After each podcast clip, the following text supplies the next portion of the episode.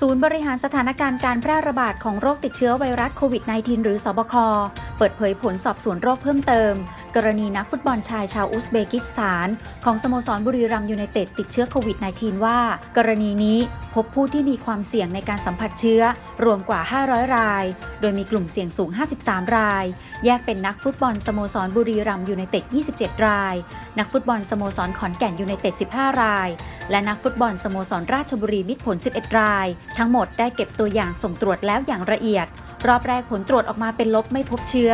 ขณะนี้อยู่ระหว่างการรอผลตรวจอย่างชัดเจนอีกครั้ง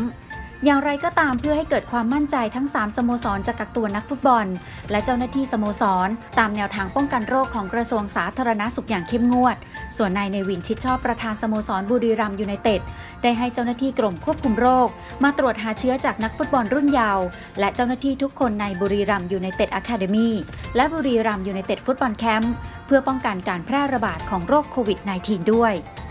นางมาริสาสุโกศลหนุนภักดีนายกสมาคมโรงแรมไทย เปิดเผยว่าไวรัสโควิด -19 ส่งผลกระทบกับธุรกิจโรงแรม ล่าสุดมีการเลิกจ้างแรงงานแล้วกว่า 1 ล้านคน และหากสถานการณ์ยังเป็นเช่นนี้ ที่ไม่มีนักท่องเที่ยวเข้ามาในไทย จนถึงกลางปี 2564 คาดว่าโรงแรมต้องเลิกจ้าง ปิดกิจการและขายกิจการอีกเป็นจำนวนมาก เพราะเงินทุนหมุนเวียนหมดทางนี้สมาคมโรงแรมไทย ออกแถลงการเพื่อขอความช่วยเหลือจากรัฐบาล โดยต้องการให้ออกมาตรการทางการเงิน เพื่อเสริมสภาพคล่อง ค่าจ้างงาน ค่าสาธารณูปโภครักษาการจ้างงาน ซึ่งให้กระทรวงการคลังตั้งกองทุนเปิด เพื่อพัฒนาและฟื้นฟูกิจการท่องเที่ยว ที่ได้รับผลกระทบจากโควิด -19 ในวงเงิน 1 0 0 0 0แสนล้านบาท โดยเข้าร่วมทุน หรือซื้อหนี้ของแต่ละกิจการระยะเวลา 7 ปี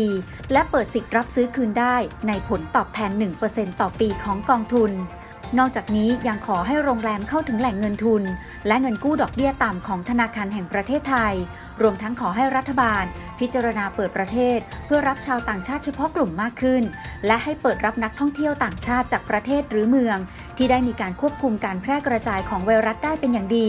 ตลอดจนขอให้ขยายโครงการเราเที่ยวด้วยกัน โดยปรับเงื่อนไขของโครงการ เพิ่มเงินสนับสนุนของรัฐบาลสำหรับค่าห้องพัก เพื่อกระตุ้นการท่องเที่ยวในประเทศไทยนางสาวรัชดาธนาดิเรก รองโฆษกประจำสำนักนายกรัฐมนตรี เปิดเผยว่ารัฐบาลห่วงใยประชาชน ที่ได้รับความเดือดร้อนจากผลกระทบเศรษฐกิจ และให้ความสำคัญกับการแก้ไขปัญหานี้นอกระบบอย่างบูรณาการและยั่งยืน โดยในปีงบประมาณ 2564 รัฐบาลจะตั้งคณะกรรมการพิเศษ ที่มีลักษณะเป็นการถาวร เพื่อรับผิดชอบแก้ไขปัญหานี้นอกระบบ ให้กับประชาชนทั่วประเทศ โดยตั้งเป้าไว้ว่า ข้อร้องเรียนต่างๆจะใช้เวลาแก้ไม่เกินหนึ่งสัปดาห์ ทั้งนี้นายกรัฐมนตรี สั่งการให้หน่วยงานที่เกี่ยวข้องกับการแก้ปัญหา รายงานความคืบหน้าอย่างต่อเนื่อง และเน้นย้ำให้การรับเรื่องร้องเรียนต่างๆ ต้องมีคำตอบให้ประชาชนถึงความคืบหน้าด้วย ซึ่งรัฐบาลกำหนดเป้าหมายระยะยาว เพื่อยกระดับคุณภาพชีวิตของประชาชน ให้หลุดพ้นจากปัญหาของหนี้นอกระบบเช้าวันนี้ผู้ถูกกล่าวหาในคดีที่นางสาวธัญญาและนางสาวนิษฐาจันโอชา บุตรสาวพลเอกประยุทธ์จันโอชานายกรัฐมนตรี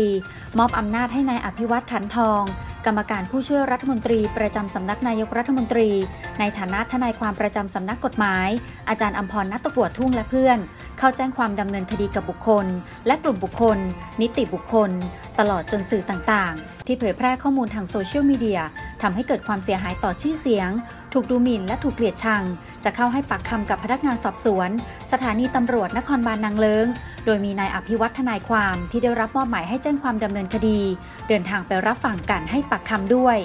ทางนี้นางสาวธัญญาและนางสาวนิถา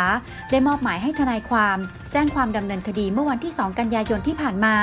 โดยนำหลักฐานยื่นประกอบการแจ้งความ เป็นบัญชีผู้ใช้โซเชียลมีเดียกว่าร้อยบัญชี ที่มีการเผยแพร่ ในช่วงที่มีการใช้แฮชแท็กตามหาลูกประยุทธ์ ซึ่งข้อมูลถูกนำไปแชร์ใน Twitter และโพสต์ใน Facebook จนเกิดกระแสวิจารณ์อย่างกว้างขวาง